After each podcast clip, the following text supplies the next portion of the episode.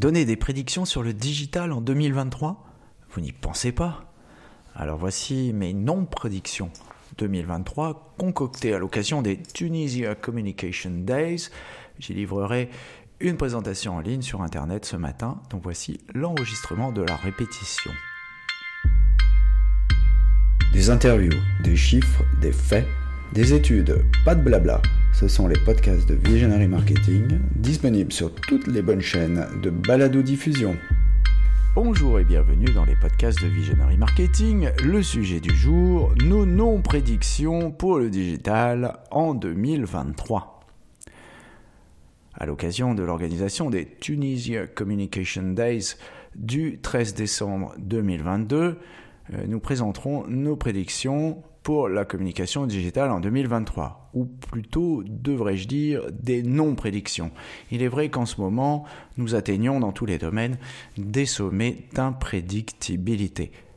Pas la peine d'épiloguer sur cela, car de toute façon, prédire l'avenir est quasiment toujours impossible. Les catastrophes arrivent systématiquement au moment le moins prévisible. À l'inverse, nous sommes rarement capables de prévoir véritablement le moment où les choses commencent à aller mieux. Les toutologues de la télé ou de l'Internet ne font guère mieux. Autant nous y faire, il faut vivre avec cette incertitude, mais aussi être capable de relativiser le présent en se remémorant le passé et en remettant les événements du moment dans la perspective de l'histoire.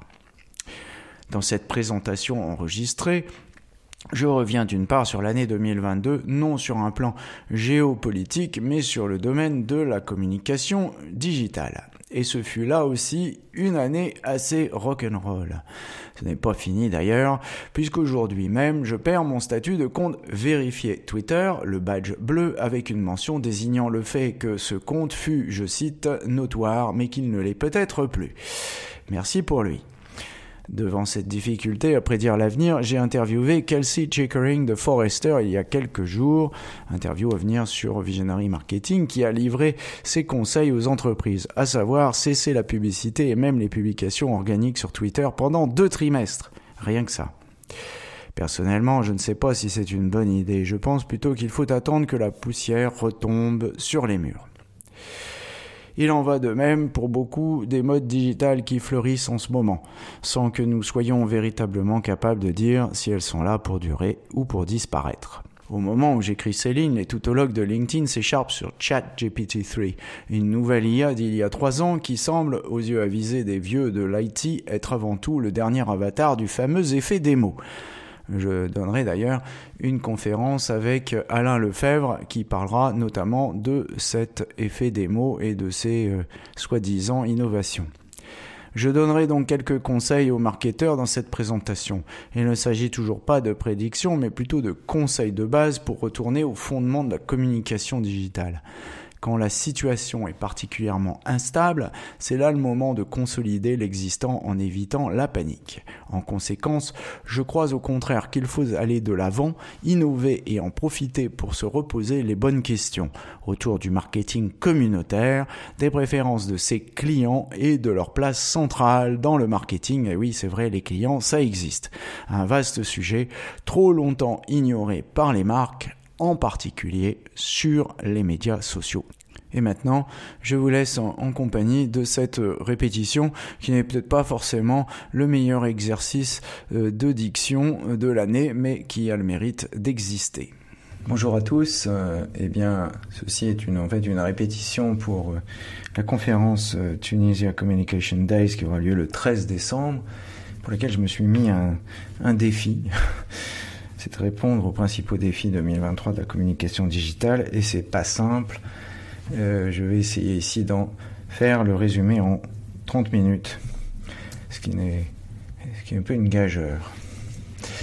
Alors d'abord, euh, à propos de, moi, euh, j'ai fondé Visionary Marketing il y a à peu près 30 ans, donc ça fait près d'un tiers de siècle dans la communication digitale et dans le digital en général aussi dans le e-commerce à certains moments de ma vie et dans le e-business au sens large, les médias sociaux et puis euh, depuis 2014 plus particulièrement dans le content marketing et notamment en B2B dans la high-tech Donc on y reviendra parce que c'est un point important.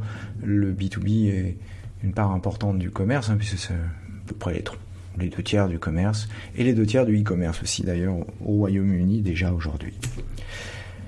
Alors, le sujet étant euh, de prédire l'avenir dans un environnement incertain, euh, comme je l'ai dit, c'est une gageure. Donc je vais commencer par euh, peut-être quelques notes sur les prédictions sur l'avenir, puis je verrai les reviendrai sur cette année de rebondissement. J'en ai pris quelques-uns, c'est pas exhaustif, il y en a tellement, c'est impossible de faire le tour.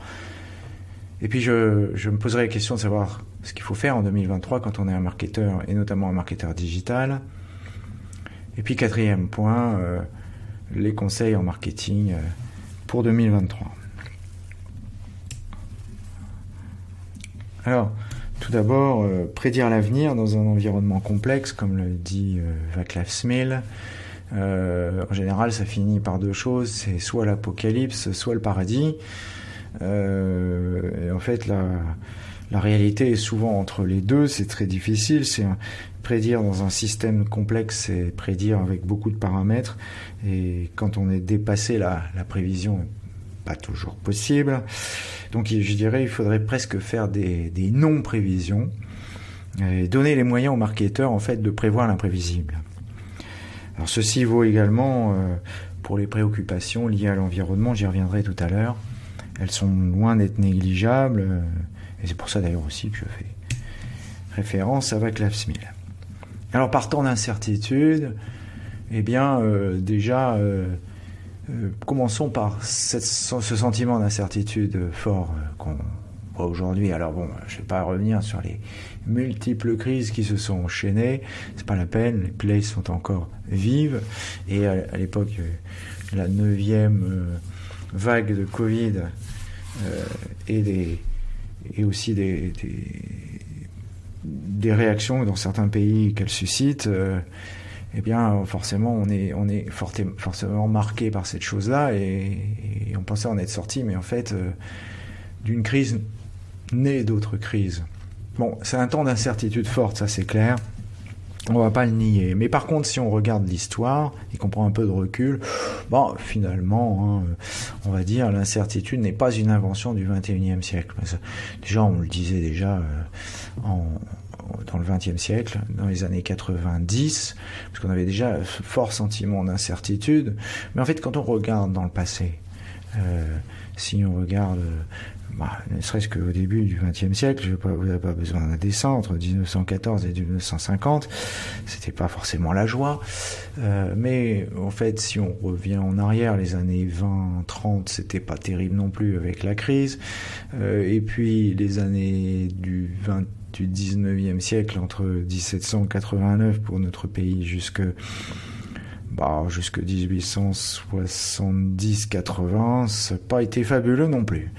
Donc n'avez pas besoin d'un dessin pour ça, il suffit de relire l'histoire, mais souvent on oublie l'histoire et on finit par croire que notre époque est singulière, mais elle ne l'est pas forcément.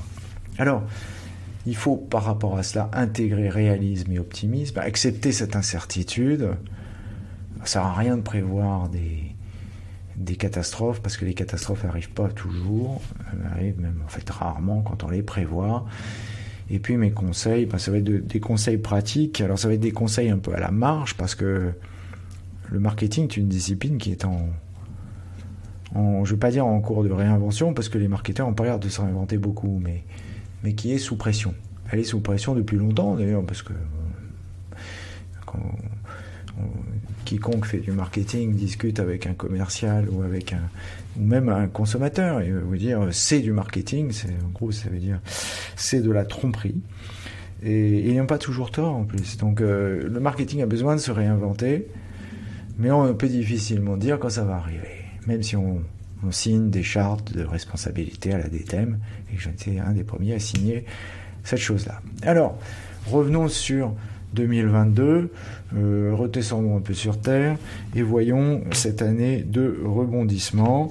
Euh, comme vous voyez, la crise n'est pas finie. Il y en a tous les jours. J'en ai pris une, une, information qui est tombée sur mes descripteurs il y a, il y a quelques heures, en fait. Euh, aujourd'hui, à l'heure où je parle, au tout début décembre. On nous prédit les coupures d'électricité. Alors comme je l'ai dit, hein, souvent quand on prédit les euh, catastrophes, elles n'arrivent pas. Hein, donc il n'y a pas besoin de comment dire de, paniquer non plus. Mais par contre, quelque part, il y a aussi le doigt qui est mis sur un, monde qui est devenu hyper fragile. comme aurait dit Nicolas Taïeb. Et et ces crises révèlent un monde qui est fragile et, le digital a sa part de responsabilité là-dedans parce qu'on a tellement digitalisé les choses que effectivement on, on se met parfois en, euh, en, difficulté. Alors, euh, après la crise, comme j'ai dit, euh, entre guillemets, pourquoi? Parce que finalement, d'une crise naît d'autres crises. Mais tout cela, on va pas en parler parce que parce qu'on n'a pas la maîtrise. comme, comme on n'a pas la maîtrise, ça sert à rien de se stresser. On va regarder les choses et on va essayer de trouver des conseils pratiques pour pour aller de l'avant. Alors, faisons une petite rétrospective de 2022. La petite rétrospective de 2022. Euh, elle, est, euh, elle est assez saignante. Ça commence par euh, une, c'est une année riche en, en rebondissements qui a été commencé, qui a commencé par le le rachat Twitter, qui était une véritable saga. D'abord j'achète, puis après j'achète plus, puis après je rachète, puis après je supprime, puis après je recommence, puis après je, et puis après on sait plus. Au bout d'un moment, on ne sait plus à tel point que on a qui nous disent on quitte Twitter, les entreprises quittent Twitter, puis après la minute d'après, euh, Musk va vous dire qu'on n'a jamais fait autant de visites. Enfin là, il faut prendre un peu de recul. C'est ce que j'ai fait, j'ai appelé euh, Kelsey Checkering de Forrester. Et je me suis dit, mais c'est quoi le conseil? Qu'est-ce que vous nous donnez comme conseil? Alors, elle nous a donné un conseil, euh, j'ai pas encore publié d'ailleurs sur Visionary Marketing, mais je vais bientôt le faire, qui est assez saignant, puisqu'elle nous dit les marques devraient arrêter de faire de la publicité sur Twitter, parce que bon, euh, l'environnement est trop incertain, pendant un trimestre, même deux trimestres. Et tant qu'on y est, je lui ai posé la question, je lui ai dit, mais est-ce qu'elle doit continuer à poster aussi euh, de manière euh, organique? Et là, elle me dit, bah non, si on arrête la publicité, on arrête aussi de poster. Ah donc on pose le stylo pendant six mois. Hmm, je ne suis pas tout à fait d'accord en fait. J'ai réfléchi à ça, j'entends ce qu'elle dit. On la publicité, euh, oui, vous pouvez l'arrêter parce que je ne suis pas certain que ça serve à grand chose, parce que je vois, j'aurais pu mettre beaucoup d'exemples ici, mais j'ai pas le temps d'entreprises qui font de la publicité sur les médias sociaux, mais qui ne comprennent pas ce que c'est les médias sociaux, donc ils mettent une publicité. J'ai vu moment une publicité pour DS récemment sur son. Alors c'était sur LinkedIn, c'était pas sur Twitter, mais enfin c'est pareil.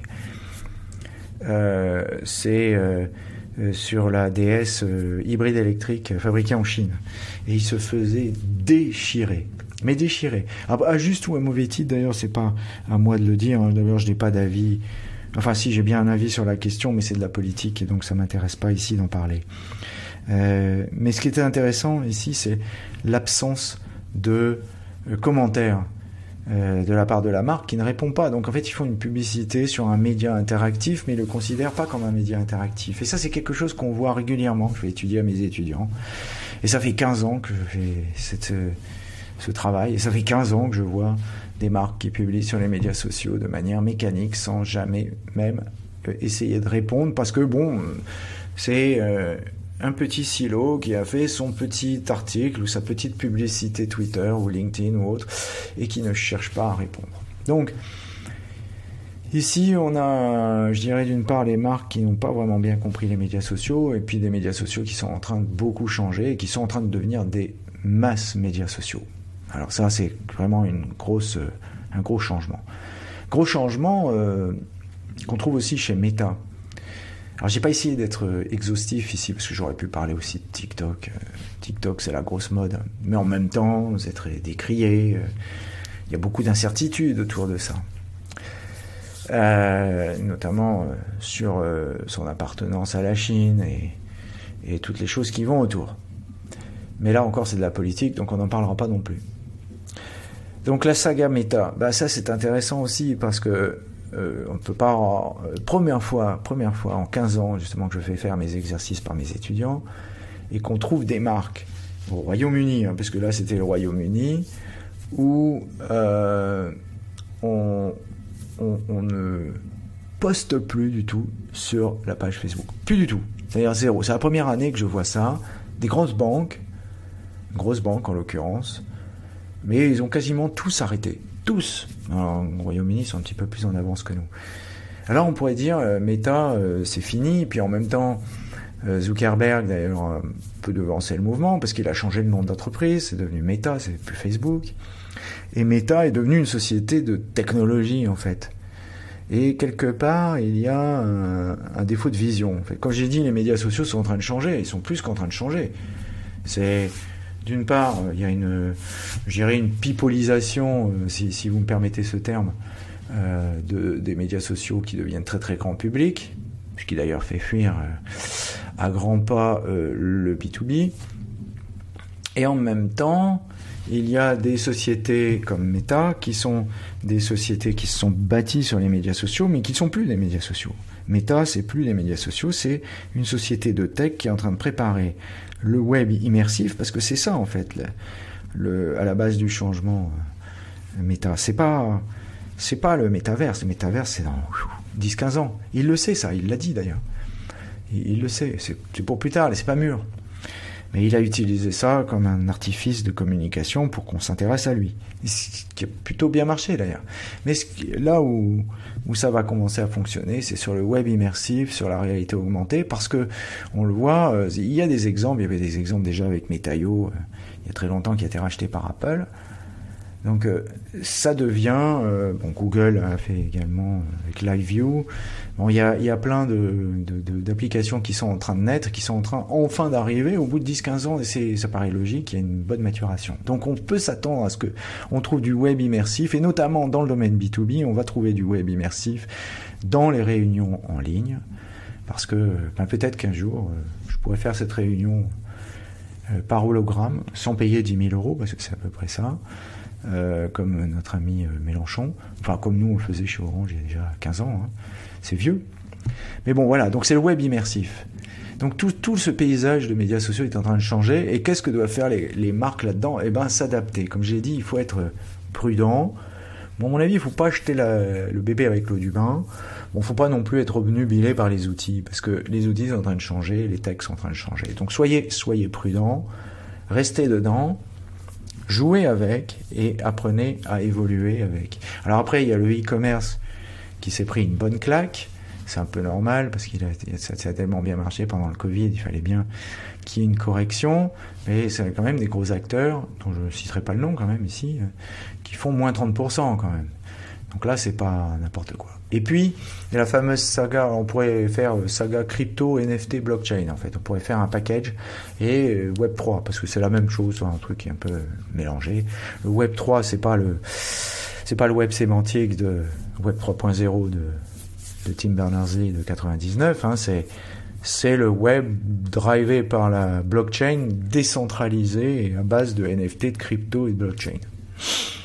Bon, grosse crise de, des, des cryptos euh, et des NFT, euh, les NFT qui se sont écroulés, les cryptos euh, qui se sont effondrés. Mais bon, ils n'ont pas disparu non plus. Hein, mais alors, le Web 3, j'ai mes doutes parce que c'est un peu un terme qui a été inventé par Gavin Wood, le patron d'Ethereum. Donc c'est un petit peu la dinde qui vote pour Noël, qui voulait vous dire que l'avenir c'est Ethereum et que l'avenir du web c'est d'être décentralisé, passer par Ethereum. Hmm. Et là donc du coup il y a un, il y a un hiatus. Est-ce qu'il faut jeter le Web 3 et passer à autre chose? Non, il faut le garder à distance, regarder et rester prudent et comment dire en anglais, keep your options open. Donc euh, toujours rester très prudent. Et puis, il y a l'intelligence artificielle, alors notamment dans mon domaine, euh, GPT-3, et puis euh, j'ai eu GPT-2, GPT-3, et puis maintenant il y en a un nouveau, et puis il y en aura toujours des nouveaux, et surtout la popularisation des contenus générés par l'IA au travers de DALI et Midjourney, qui reste encore embryonnaire, et qui reste encore très statistique et très basé sur des algorithmes assez stéréotypés. Hein. Euh, GPT-3, il marche toujours de la même manière. Et bon, est, il est, marrant aussi, il y a des règles intéressantes. Par exemple, vous n'avez pas le droit de dire du mal d'Elon Musk, par exemple. Euh, c'est assez, assez amusant. Enfin, euh, qu'est-ce que va devenir l'IA dans la production de contenu? J'en sais rien. Au début, j'avais l'impression que c'était un épiphénomène. Et puis c'est devenu tellement bon qu'au final on, finit par être bluffé et, et, à se tromper quand on essaye de savoir qui a écrit la machine ou un homme. Et à tel point que les experts de l'IA aujourd'hui se font peur quand ils voient ce qu'ils font. Alors donc ça commence à devenir préoccupant. Est-ce qu'il faut paniquer? Non, il ne faut pas paniquer, parce qu'en général, ces technologies-là mettent du temps à arriver, même si on voit les progrès très spectaculaires dans les deux dernières années. 2021-2022. Ça a été très rapide. Bon, après, je pense qu'il y aura un certain ralentissement, certainement. Mais bon, dans le bas du dans le bas du bas du bas de la production de contenu, tout ce qui est contenu SEO. Bon, déjà tout ce qui est contenu automatique euh, dans la finance, dans l'immobilier. Là, la messe est dite, c'est des machines qui vont écrire, qui écrivent déjà depuis déjà des années. Donc euh, ça, ça va être ça va être terminé. Si vous écrivez juste des commentaires de rapports annuels, vous pouvez oublier. C'est une machine qui fera votre boulot. Et puis, si euh, vous faites euh, bah, des commentaires d'études de marché, comme ça nous arrive souvent, eh ben, je pense qu'on va beaucoup utiliser l'IA. Est-ce que ça veut dire que l'IA va écrire à votre place? Non, pas forcément, mais vous allez l'utiliser beaucoup. Et pareil pour la construction de contenu. Donc, dans le contenu très haut de gamme, on va utiliser ces outils, mais ils seront des associés de l'humain. Et puis dans le bas de, la production de contenu, on va avoir des productions de contenu très très bas niveau qui vont être fabriquées par des humains et tout ce qui était fabriqué en offshore, à mon avis, va disparaître assez rapidement. Alors 2023, qu'est-ce qui va se passer? Eh bien, si je regarde les tautologues, ils nous disent euh, que les cookies s'émiettent, mais oui, mais en fait on ne sait pas parce que ça repoussait tous les ans. Les réseaux décentralisés avec le Web 3, mais oui, mais là, mais on ne sait pas non plus. L'ascension et la chute du commerce social, il faudrait savoir, on ne sait pas non plus. Les analyses prédictives qui vont bouleverser le marketing, hum, ouais, ok, euh, admettons que l'expérience client reposera davantage sur les réseaux sociaux, c'est pas une nouveauté, ça fait 10 ans. Et puis surtout, euh, ce que j'aime bien, c'est l'environnement ne passera plus au second plan, mais on passe au huitième plan. Et ce qui est un peu euh, bizarre, parce qu'on pourrait s'attendre à ça, une nouvelle ère, logique. D'ailleurs, euh, on a travaillé pas mal avec des thèmes là-dessus, responsabilité du marketing, hein, qui dit en gros, le marketing doit devenir responsable, doit devenir pas héroïste, doit devenir éthique il a parlé du marketing zéro même. Euh, on va sortir du buzz à tout prix, faire du marketing du bouche à oreille, c'est-à-dire faire en gros de bons produits et, bien travailler en bon père de famille. Et les clients parleront de nous de façon éthique euh, et sans être forcés, sans être euh, payés, sans faire de click baiting, de link baiting, de tout ce qu'on veut baiting, mais d'apporter de la valeur aux clients. Voilà. Et puis de pas automatiser à outrance, mais de faire un marketing responsable et respectueux. Ça, ça devrait être la logique. Mais bon, voilà. Euh, le, danger, c'est que on fasse ça, quoi. C'est-à-dire encore plus de marketing euh, bas de gamme.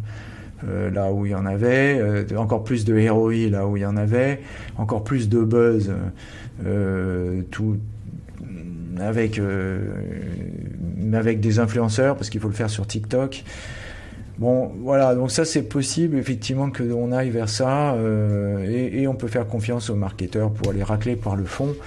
Et, de toute façon, la, crise va nous pousser, comme le dit Randy Frisch, hein, qui est l'auteur de Content Marketing, FCK, Content Marketing. Euh, euh, il nous fait trois prédictions, c'est qu'en fait on va redescendre sur Terre. Les conditions économiques nous obligent, ça revient à ce que je disais tout à l'heure, pas faire des ratiocinations, il faut revenir sur Terre, faire moins de choses peut-être, et évoluer vers des choses plus euh, standards, revenir. Euh, c'est ce que je dis toujours, quand on arrive dans une, dans une crise, ben, il faut se resserrer sur le terrain. Donc, je vais donner des conseils euh, pour la communication digitale. Alors, c'est pas exhaustif. Moi, je vais donner quelques conseils euh, d'abord sur le forme, la forme et sur le fond. Euh, sur le fond et sur la forme, pardon.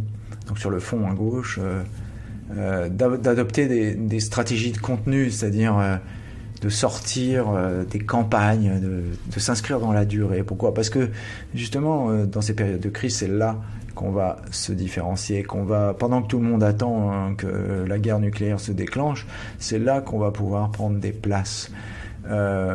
Et, et, ce qui me frappe surtout, c'est que dans ces stratégies de contenu, en fait, on voit souvent des gens qui produisent des contenus dans les entreprises, mais c'est pas seulement la production de contenu. Il faut qu'il y ait une stratégie. Il faut qu'il ait...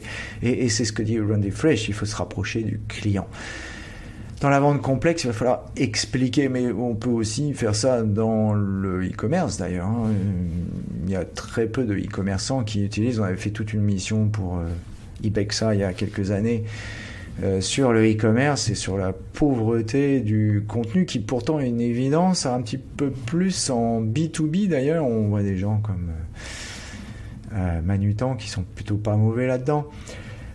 soyez leader d'un point de vue original, et puis euh, faire euh, du contenu euh, multilingue. Je vois aussi beaucoup d'erreurs là-dedans qui sont faites avec du globish qui est fait à tout prix en français et, et, des traductions qui sont finalement assez mauvaises.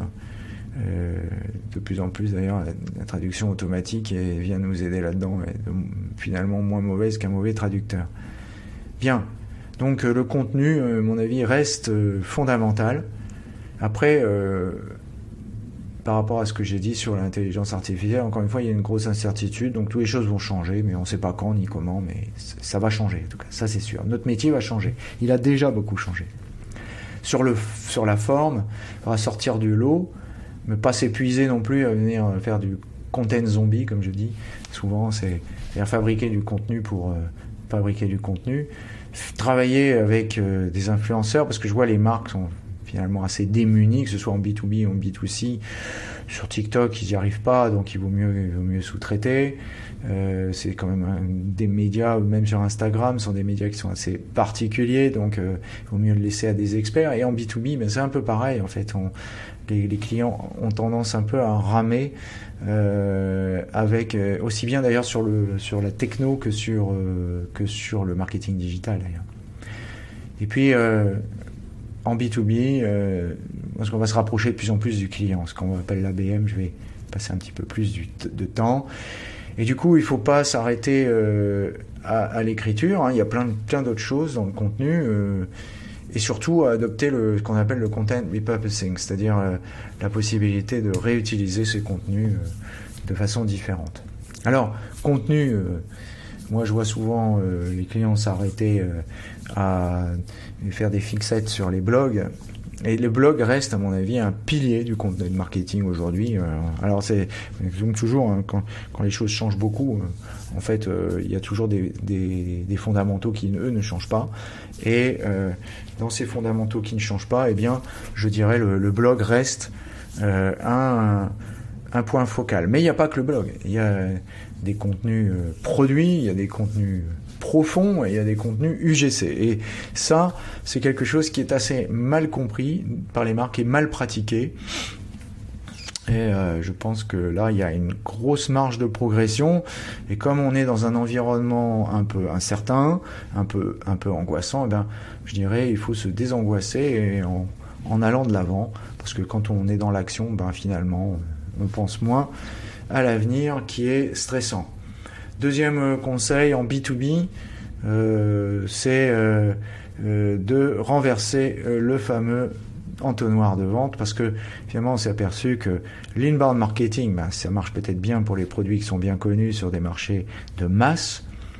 Hein, si vous vendez des gommes, des crayons euh, à, des, à des secrétaires dans, dans le monde entier, ben, oui, d'accord, l'inbound marketing est tout à fait adapté.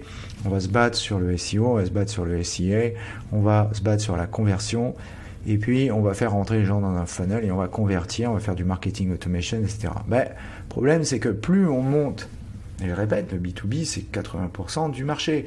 Plus on va monter dans la valeur, plus on va vendre des choses qui sont chères et qui sont discrètes, et plus il va falloir travailler à l'envers, c'est-à-dire euh, travailler euh, par non pas le bon vieil entonnoir de vente qui, je le rappelle, a été inventé par Cintelmo Lewis en 1895 et qui mérite d'être changé. Donc pour ça, il y a une méthode qui s'appelle Account-Based Marketing qui est, qui est une méthode euh, qui vient faire la fusion entre le marketing et la vente et qui, à mon avis, l'avenir. Euh, il y a tout un tas d'outils d'ailleurs, euh, comme le Sales Enablement, qui viennent soutenir ça. Et ça, c'est vraiment l'avenir.